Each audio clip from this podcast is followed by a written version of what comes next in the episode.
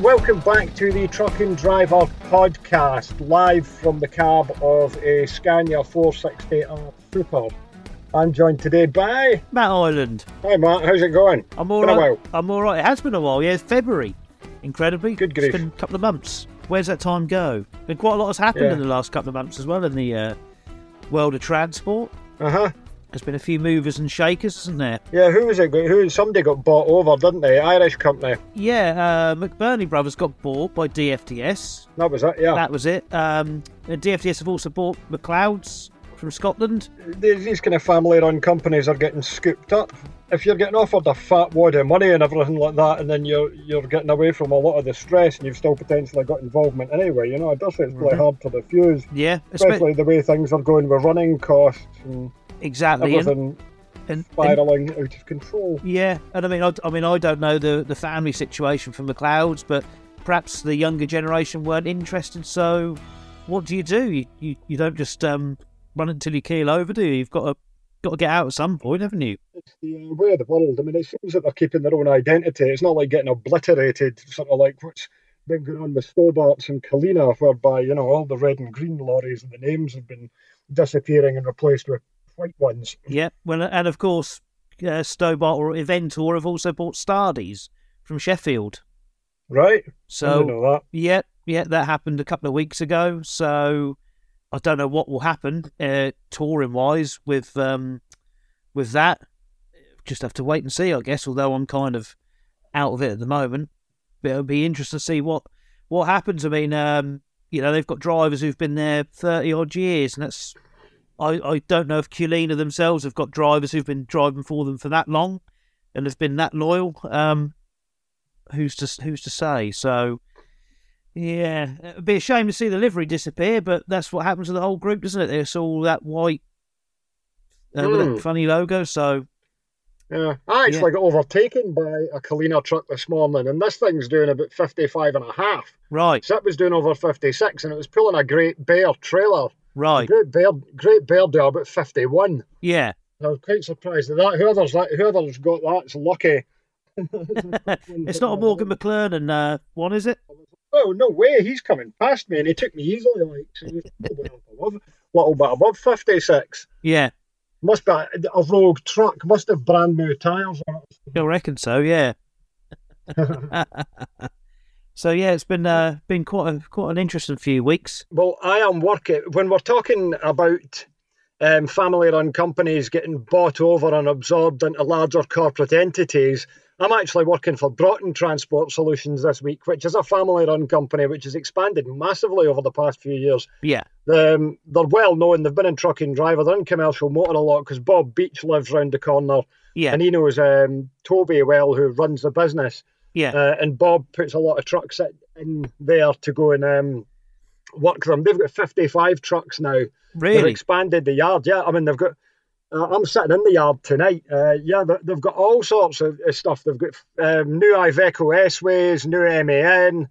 Yeah. Um, they've got Scania. They've got a couple of Scania 560 Supers, which is a very rare thing to get a hold of at the moment. Yeah, Along with some V8s, they've got like turbo compound Volvos, um, all sorts of nice stuff. I'm actually working here because I mean, one of the last podcasts we did, we mentioned uh, you mentioned at the time that you know haulage was pretty quiet, and as it turned out, when I was asking around up in Scotland if anybody wanted the truck around my usual people, they were like, "Nah, we're not busy really." Eh? yeah. Um, so I've ended up coming down to go and work here for the week with a Scania 460R Right. which I am out in. It's a Tuesday when we're recording this, and I've got working it Monday through Friday. Um, Yeah. But yeah, I mean, Broughton's, I've got this is some setup here now. I'm sitting in the yard, and there's other double deck trailers that get loaded, and they've got European stuff with fridges and a whole uh, major general haulage operation. I started yesterday morning. Uh, about four o'clock in the morning, and I went to Manchester, then Newcastle, then across to Egger at Hexham, um, and I've just I parked in a lay-by um, near Carlisle. I got a really good spot, a nice quiet bit set well back from the road. All the way back down here today to Tip, and then I'm going back out tomorrow to go along the south coast of England. Lovely. Yeah, well, that's it. these this thing's doing 11.9 miles to the gallon. Crikey. which with it's only about 10, 15 tons of freight on it, but if you're doing general haulage operations and you're not necessarily running that heavy, you would be more likely to buy a 460 these days. Yeah, You know, a lot of guys go for 500 plus. yeah, Um, 12 miles to the gallon, this thing can do. yeah, And it's lively as well. It goes well. yeah, It, it, pulls well. And it's not, you know, there's not a whole load of snidey eco software on it that's like restricting the performance. It just, it goes. The predictive cruise is really intelligent on it. Uh, um, it reads the topography really well. It's not scrubbing loads of speed at the top of hills. It still does scrub a bit of speed, which you need to override when it's busy. But it's not like going down to like 45 mile an hour or anything like that. yeah, And it can pull at 780 RPM in overdrive top yeah, um, on the motorway, which is, I mean, sub 800 RPM. I mean, that is some progress. right, Like, I'm looking forward to finding out how people get on with these new um, 13 litre engines that Scania have just introduced. yeah, Uh, there's still old style 540s coming out this year because of like the weirdness of super long lead times and component ordering and things. But this new engine is the one with a single piece cylinder head, double overhead camshafts, and it looks like it's good. It's going to be right up there as one of the very best trucks on economy, but also performance as well. I reckon this 460 is pretty much equivalent to the old 500 right, in terms of pulling power. yeah, And you've also got a 500, which they're now saying, eh, which I'm speaking to somebody who's ordered a load of 500s who was running five. It's basically equivalent to the 540. And the 560 is going of in a league of its own and really taking a bite. I mean, it's going to be better than the 530 V8 and pro- arguably snapping right at the heels of the 590. right, Yeah. And then interesting stuff. I, I should be able to get out and drive more trucks, and I'd be able to do more of this. I've got an Iveco S-Way 570 next month. Then I've got a 560 Super Scania tag from Keltruck. mm-hmm. And curiously, Keltruck are also supplying me a DAF XG 530 tag as well. Right, The, the chap from Keltruck won the use of it for a week in a raffle. right, And uh, he was like, ah, I've won it. Would you like to use it? So I've got that. And I've also got a DAF XD 4x2 with the 11 litre engine. I'd like to get a load of mileage in. I might go and do a bit for uh, Martin Oliver Transport, who I've done before. yeah, Um, there was the possibility to go and run this for them, but that came in too late. I'd already arranged to do the work with Broughton's. I don't mind anyway. It's a bit of a drive to get down here, but if you're here for the entire week, no, that's right, you know, did a photo shoot on the way down the road. So the June issue, Truck and Driver, it's official, printed on thick, high quality paper, 132 pages as well, Scania special. And the magazines are the special issues are going to be printed perfect bound as well, which means it's like glued together with a spine. yep, So that's going to like thump through your door like a fucking yellow pages instead of the um instead of the bog roll paper that we've been printing it on. So yeah, oh, good, uh, really excited about that. And I've been shooting video for this truck as well. So I'm going to try and edit some video together and get a whole series of them out on YouTube. So happy days. yeah, yeah, good.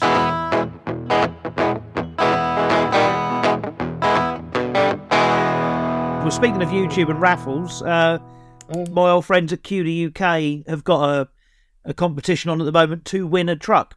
So, which is just pure. What to yeah, win an entire truck? Win an entire truck. Yep, and and all you have to all you have to do is get on their get on their YouTube page, and you'll see. Right. That, and it's it's literally as simple as that. I think you've just got to uh, comment on a video. I think it is.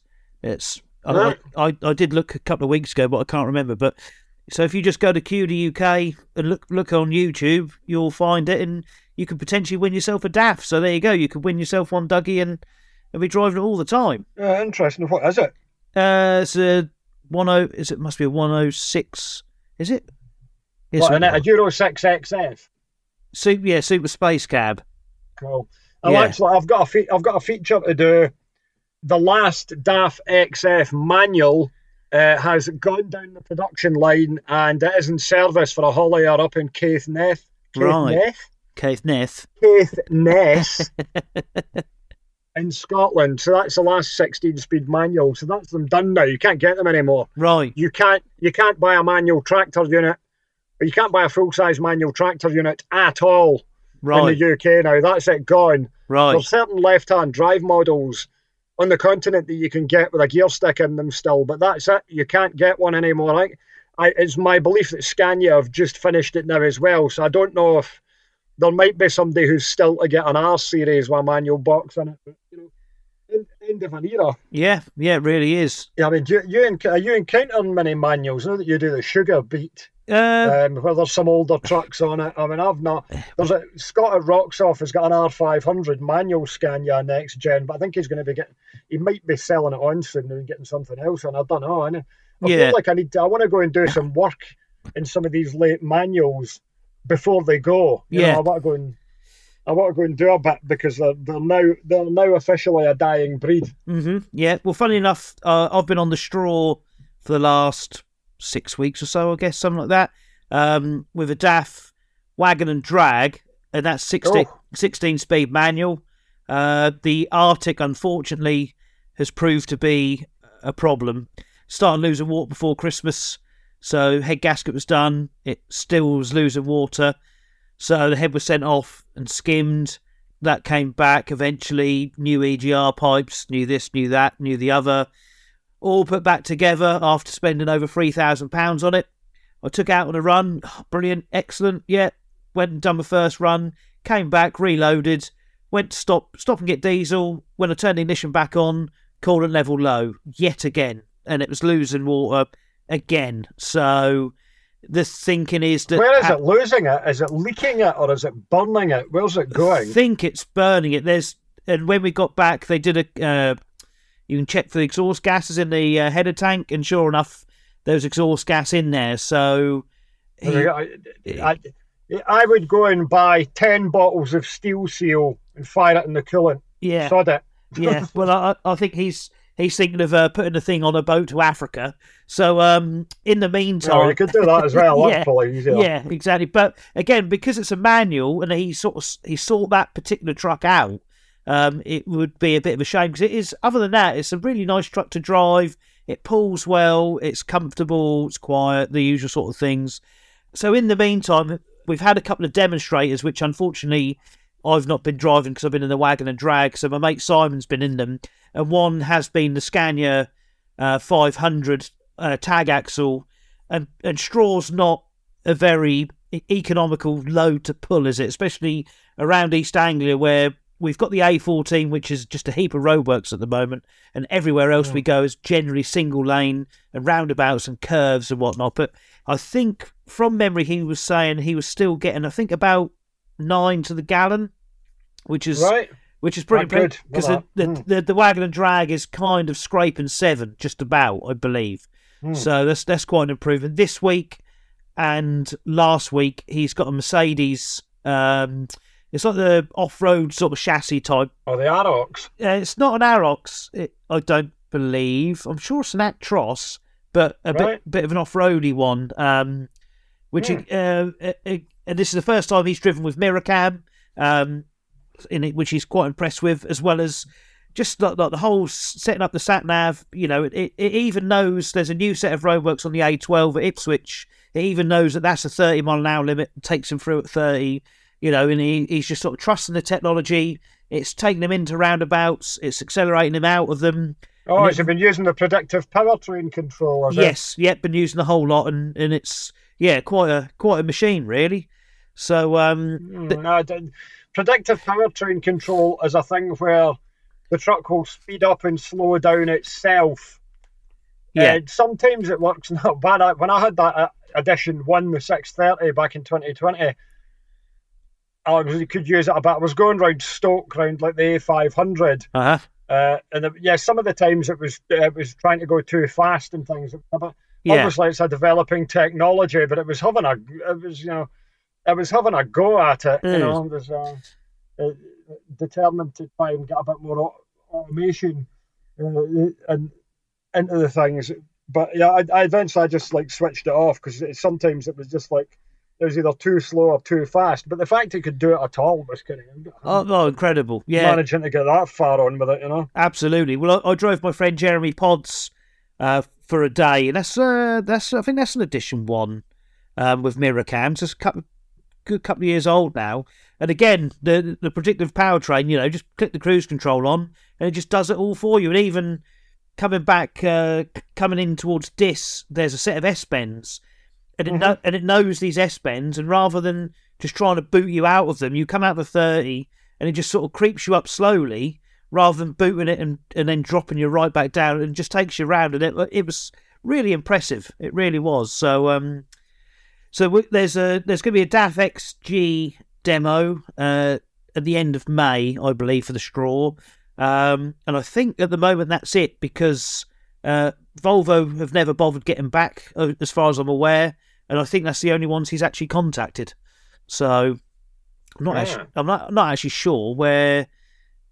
Uh, we must have an Iveco dealer somewhere around here, but I'm not too sure where it would be, to be honest. Hmm. It's ex- it's exciting times um, in terms of what's going on with new truck technology. And stuff. Yeah. There's a lot of developments on the go. I know we've got all this nonsense that we're hearing about, well, from like, you know, marketing people. I get a lot of emails about net zero, which I think is just a complete load of nonsense. You know about how diesel's on the way out, and we're on the we're on the precipice of an enormous change uh, with things. And I went, no, I'm not. you Yeah. know. No, we're not. I know that they can build the, uh, they can build the electric trucks, but it'll cost you three times at least the price of a diesel one, and you still have to charge it up. You know, it's it's a fair way off yet. And the fact is that diesel engines are so incredibly clean. And wait a bit, the the EU were proposing to ban the sale of petrol and diesel cars by 2035, Right. uh, and the UK said, "Oh, we're going to do it by 2030." Uh, Brilliant. and we're going to fine every, we're going to fine the manufacturers if they don't sell enough electric cars. Okay, so the car manufacturers will look at the UK and they'll go, oh, well, okay, so you're trying to do it five years earlier than everybody else, uh, and you're going to fine us, and yeah, you're right-hand drive, and we don't really produce that much of them, so we're just not going to bother producing cars for you. That's what will end up happening there. Probably, yeah. They'll be like, they'll be like, "Sod. But what happened off the back of that is Germany are kind of rolling things back now and saying, oh, well, we could still use combustion engines but use synthetic fuel. So that's the kind of the thought process that's, that's developing now.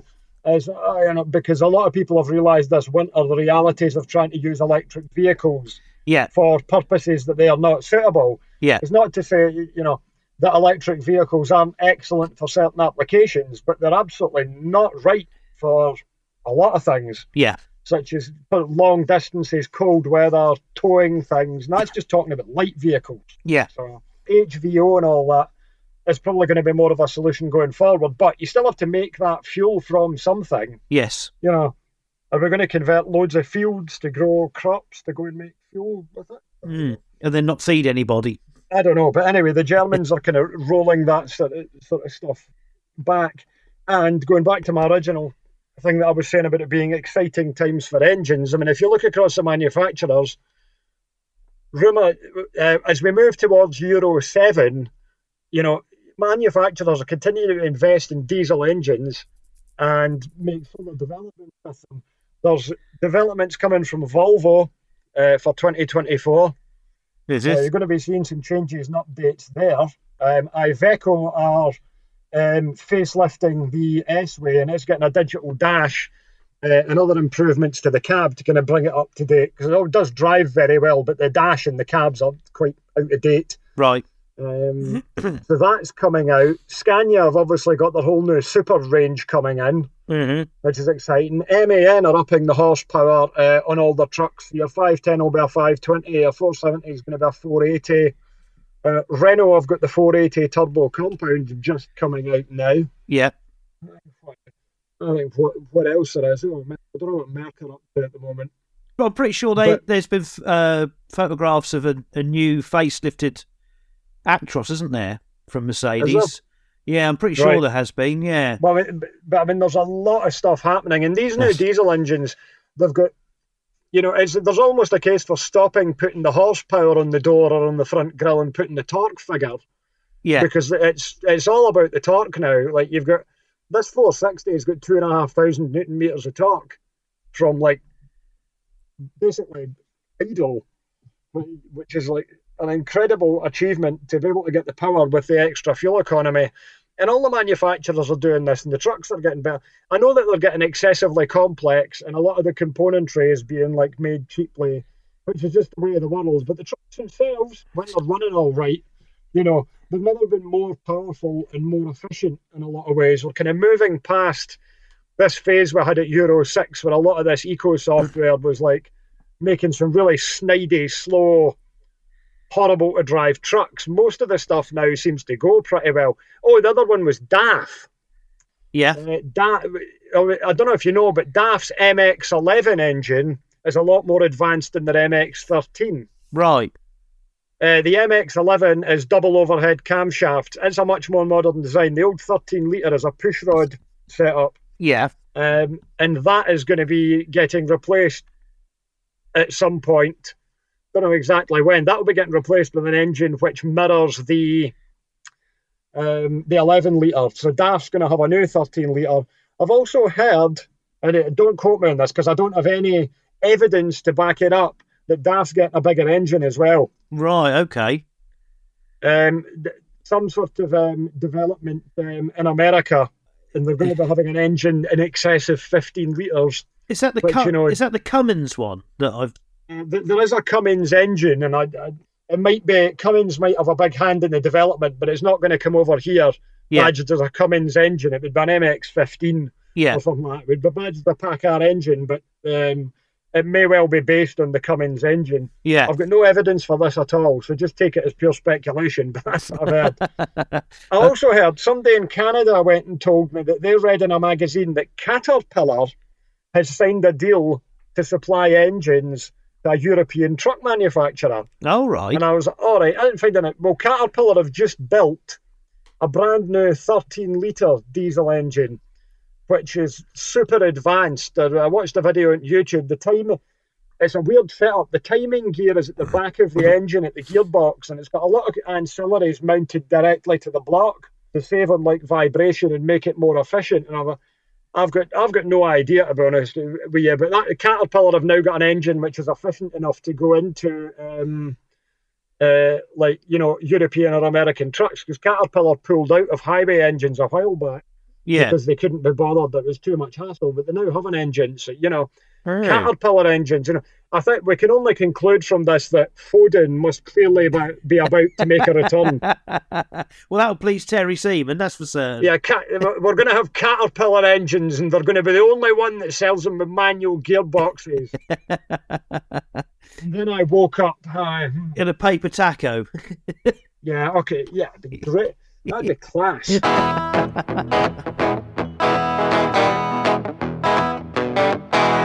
So, where are you? Obviously, you've been on the, the hay and straw So and yeah, stuff. like- yeah. So a bit on the on the straw, um, just sort of on- on and off.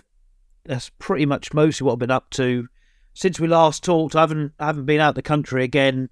Um, I've done a few days for MDF and I've done a couple of weeks for Normans, just sort of local local stuff, the usual sort of thing. Um, but yeah, we said it's Tuesday now. Thursday, we are departing for Kosovo with some more dogs in the pet van. So um, looking forward to that. That should be pretty cool. Um, it's another country I've not been to.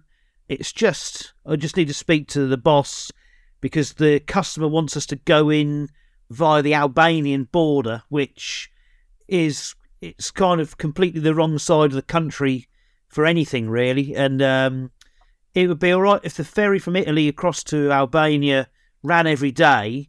Then could just go and get a ferry and hop across, cut through Albania and be up at the border. But they don't run all the time, and I don't think there's one that suits the schedule that we've got. So, gonna have to give them a call either tonight or tomorrow and just try and finalise exactly what to do. Because originally my plan was just to come come overland uh, into Romania, round Bulgaria, and then go across uh, Macedonia, and then head north into Kosovo because the border between Serbia and Kosovo is disputed, and I think I think there's a bit of a kicking off and spatting there again at the moment. So um, Mm.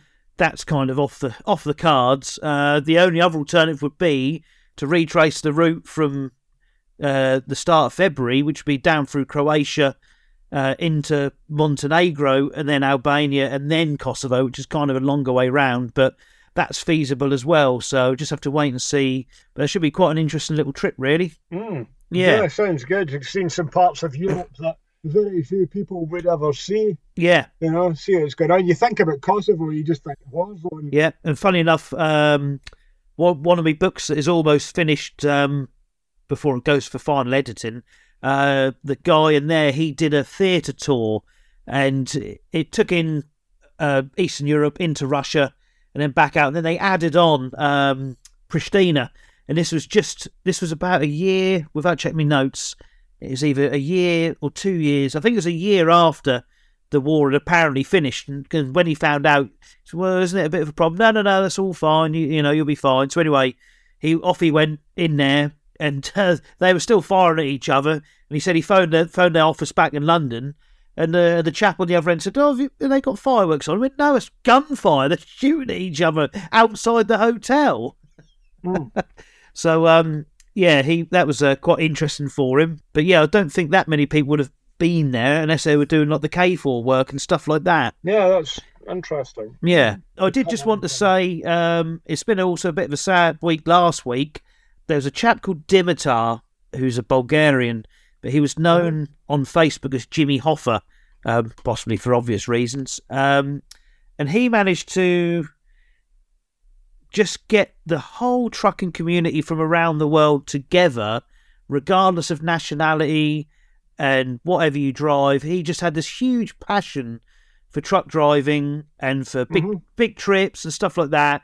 And um, I mean, he clearly wasn't quite right in the head because he's like our old pal Ash Redman, and he loved a Renault Premium. So um, you Oh, know, we can't all we can't all be perfect. But I mean, he had taken a, a premium to Georgia and across Turkey, and um, I think he did a bit of North Africa in one, or it might have been a Merc. Uh, he was only 42, and sadly, last week he crashed his truck and was killed. Um, No, no. yeah, and it was just it was quite stunning, really, for for so many people because it was just this bundle of enthusiasm that just it got on with everybody. Um, it, was really shocking. I mean, I'd spoken to him quite in depth um, about various things, and he would often send me pictures of like old cars and old trucks that he'd spotted on his travels and stuff like that. And I was kind of hoping, like, uh, if our paths had crossed this week when I was heading down through Bulgaria, then I'd finally get to actually meet him because he'd been he'd been doing a lot of work for LKW Walter, and most of it, Mhm. annoyingly, was in in Belgium and Holland. Uh, and every time I'd run through there, I just sort of missed him. Some I think once by fifteen minutes because I took some photos of the services, and within a short t- space of time, he was in there taking the same photos of the same trucks. Um, and he just sort of sw- he's still working for the same company, but it changed sort of contracts was just running trailers around Romania and Bulgaria for Walters, I believe.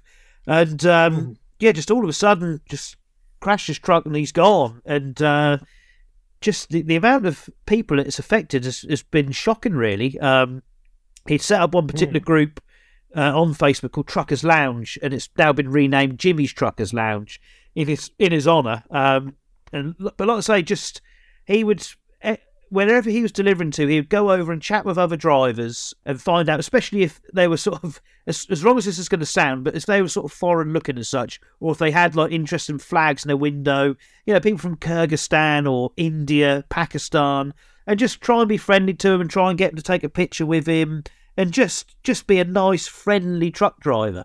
And Mhm. um, yeah, and and with him not being here anymore, it's kind of uh, it's kind of surreal in a way, but um, it's also quite a shame because people like him don't come along very often, sadly. And uh, I think the whole trucking community could do with more people like him. So, um, so for those that knew him, uh, you'll you'll know what I'm talking about. And if not, then uh, then just maybe try and search out the group on Facebook and, and just see what it's all about. Maybe Yeah. What's it called again? his name was Dimitar. Um, he Yeah, was he, the group the, the group is now called Jimmy's Truckers Lounge. Cool. Jimmy's Truckers. Jimmy's Lounge. Truckers Lounge, and it's in in honor of uh, as we knew him as Jimmy Hoffa. Mm. So uh, Yeah. Oh, yeah, Good guy. Sorry to hear that.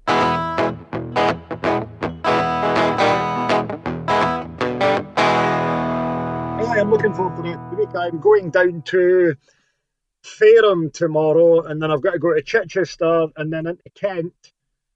Tip, and then I'm going over somewhere by Gatwick, sort of Crawley direction to reload timber, and I think I might have just go and deliver it, or I might bring it back here. I don't know. Yeah. Uh, but that'll be that'll be Wednesday, so um, that'll be all right. I'm on the road at five in the morning. I've been away at four in the morning. Yeah. Uh, two days in a row, so yeah, early early starts, but necessary. The road network was. I don't know if it was because we're just back from the Easter holidays and people have forgotten to drive again over the two weeks, but M6 two crashes on it, M5 shut by a massive crash, crash on the M42. Yeah. When I came down on Sunday, oh, did you see the crash on Sunday? Uh, Going well, northbound on the M6. That- wow. that DAF that it's ripped the engine Yeah. out of. Yeah. Yeah, yeah. Well, basically, what happened was this DAF XF, I think it was right hand drive, wasn't it? Yeah, it's a British one. Yeah. Yeah, it was a British one. He's come down and he seems to have hit a barrier before a bridge and then swacked the bridge parapet. On the cab, clean off the chassis, and the engines come completely out the chassis. So the scene of the accident, the chassis is sitting on its side like up, but the chassis was sitting upside down, I think. Yeah. And then 20 yards away, you've got the cab, which looked incredibly intact. Yeah. Especially The for a whole thing- DAF. Yeah, the cab was. I mean, they are designed for the cab to sort of come off the mounts in a way. So you know, Yeah. if it was mounted on there too hard and it didn't have any give, then it would be a lot worse for you because then you know Yeah. it would crush, be crushed like a coke can. Yeah. But Exactly. the cab's sitting there, the chassis is there, and the engine is lying in the like the hard shoulders or whatever, all scattered about um, quite some considerable distance. Apparently, the driver was all right, but I don't know yeah. He, he apparently he walked to the ambulance. If they want- how. I wonder if they want to sell that engine for the straw truck. Yeah, oh, well, you know, it probably couldn't be any worse. That's I right. wonder, how it, I wonder how it happened. You know, what, what Yeah. happened? Did he take? Did he take a funny turn, or did he fall asleep, or what? You know, Yeah. or did you know? Did he have to take evasive action to avoid some idiot car driver? Yeah. We'll probably never know. But yeah, that was serious. I don't know if you've seen that, listeners.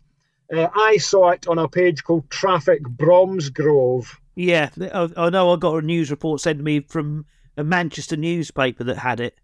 Um, I don't think it wasn't the not easy enough to find it. Yeah. now like but, oh wow yeah it's worth it's worth looking it up it was on traffic bromsgrove on facebook that's where i saw Yeah. um yeah glad the guy walked out it yeah that's that was pretty spectacular like Yes, I, I had exactly the same thing this morning. Like I said, the, the A14 uh, around Woolpit is now down to one lane, which is causing chaos. So I was up early, thought, right, I'll get through their roadworks, beat the rush, uh, which I did, only to get as far as Bury St Edmunds for it to be closed because a truck, I believe a truck had gone through the central reservation, so it was closed and everything was being sent through Bury St Edmunds, which is just, well, a nightmare. Uh, there's no other way of putting it.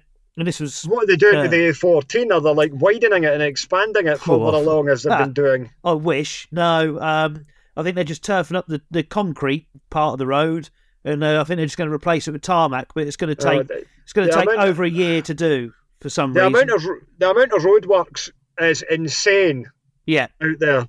I mean, Yeah. get, well, what came out this week was as well though, that the Prime Minister has said he's scrapping any future smart motorway projects. Right. Well, that's Uh, good. which, if you've ever been in a situation on a smart motorway, uh, God, I've never broken down on um, one before, but I've broken down on hard shoulders, and I've been glad, very glad that they were there. But yeah, but, but what they're doing is all the existing smart motorway projects that are getting done will be completed, and Right. that means that um, Warrington, like at Warrington on the M6 and the M42, M, um, I mean, all these different bits have still got to get done, and it takes years. And it puts, Yeah. I must have driven through 80 miles of roadworks a day, and it's Yeah. really, it's hard going when you've got Yeah. to grind through all this stuff. And I, I did see a thing as well that the the recovery charges, if you break down on there, it, I think it's four figures for a truck if you're recovered by highways off of a smart motorway. So Ugh. they take away they take away your hard shoulder and a chance for you to you know maybe perhaps even repair it safely, yeah. and then char- charge you a fortune to drag you off. Yeah, I mean, the frustrating, the, the, the ludicrous thing was when they first built these, they didn't put anywhere near enough of those refuge areas in. Yes. Um, yeah. I think they did it because they didn't want trucks parking in them. They, I think it was a really snidey thing where they thought, well, it's usually foreign boys that do it, and you do see them doing it now and again, Yeah. Oh, where yeah. they just go yeah. and park up in the refuge area, and uh, or Yeah. whether it was cost cutting. But at any point, if you have a breakdown, you should at the very least be able to coast into one of those areas. So it Yeah. should be calculated, oh no, I've lost power. So you should be Yeah. able to glide into one. And some of them are a mile and a half apart. It's ridiculous. They should be every like 800 yards if they're trying to go and save on like building a whole hard shoulder. Yeah, There's a lot of potholes. The inside lane of a lot of these smart motorways, even though it's not that old, are full of potholes as well. It's like they haven't really done good enough groundworks to support Yeah. the road where they've gone over the top Yeah. of the hard shoulder. Shite. yeah, Smart motorways. They can keep oh yeah.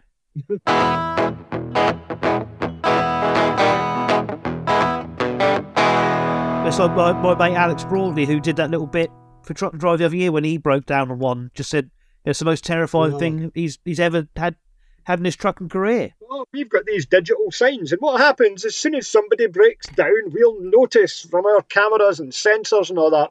No, they don't. Yeah, but they're pretty good at dropping the speed limit down as well. They're like, ah, queue ahead, congestion, Yeah. and then they drop the speed to 40, and there's nothing of the sort. But the bloody Yeah. cameras are live, so if you go through it at 46 mile an hour, the thing will flash you. And then you've got Yeah. three points for the on a speed awareness course for the yeah, price of that. Snide, horrible things. Those um yes, yeah, I forgot about that actually as well. That's another other dislikable thing about them. The fact they put those cameras all the way along them as well. yeah, Eh, smart motorways. yes. Smart my ass. you know, smart is an acronym, don't you? We're going to rebrand them and call them digital motorways because everybody was like, "What's smart about this? It's shite." I, now I could be wrong, but I'm under the impression that smart actually stands for Self-Monitoring, Analysis and Reporting Technology. Oh right. Ah, does it? Mm. Well, they, they were going to try and rebrand them and call them digital motorways, which went about as far as Pizza Hut rebranding as Pasta Hut. Nobody did it. No. I forgot about that. Pizza Hut and Pasta Hut. Yeah, remember that? That didn't last for that. I Didn't do, last very no. long. Yeah, now now you mention it, I forgot all about it for obvious reasons because it, let's say, it never happened. Bad, ma- bad marketing, th- bad marketing ploys. Fantastic. Thank you very much for your time, Mat. Uh, the Truck and Driver podcast is back on the regular basis, folks. I've had a little break now, back out driving lorries. Uh, thanks, Mat. I'll catch you again soon. Thanks, Dougie. Appreciate it. Speak to you soon, Take mate. care. Bye bye. Bye bye. Cheers. Bye. Thanks for listening to the Truck and Driver podcast. Please subscribe to this podcast so you never miss an episode. To keep up to date with the latest news, 100% for drivers, visit truckanddriver.co.uk, where you can also subscribe to the print edition of Truck and Driver magazine. which publishes on the last Friday of every month.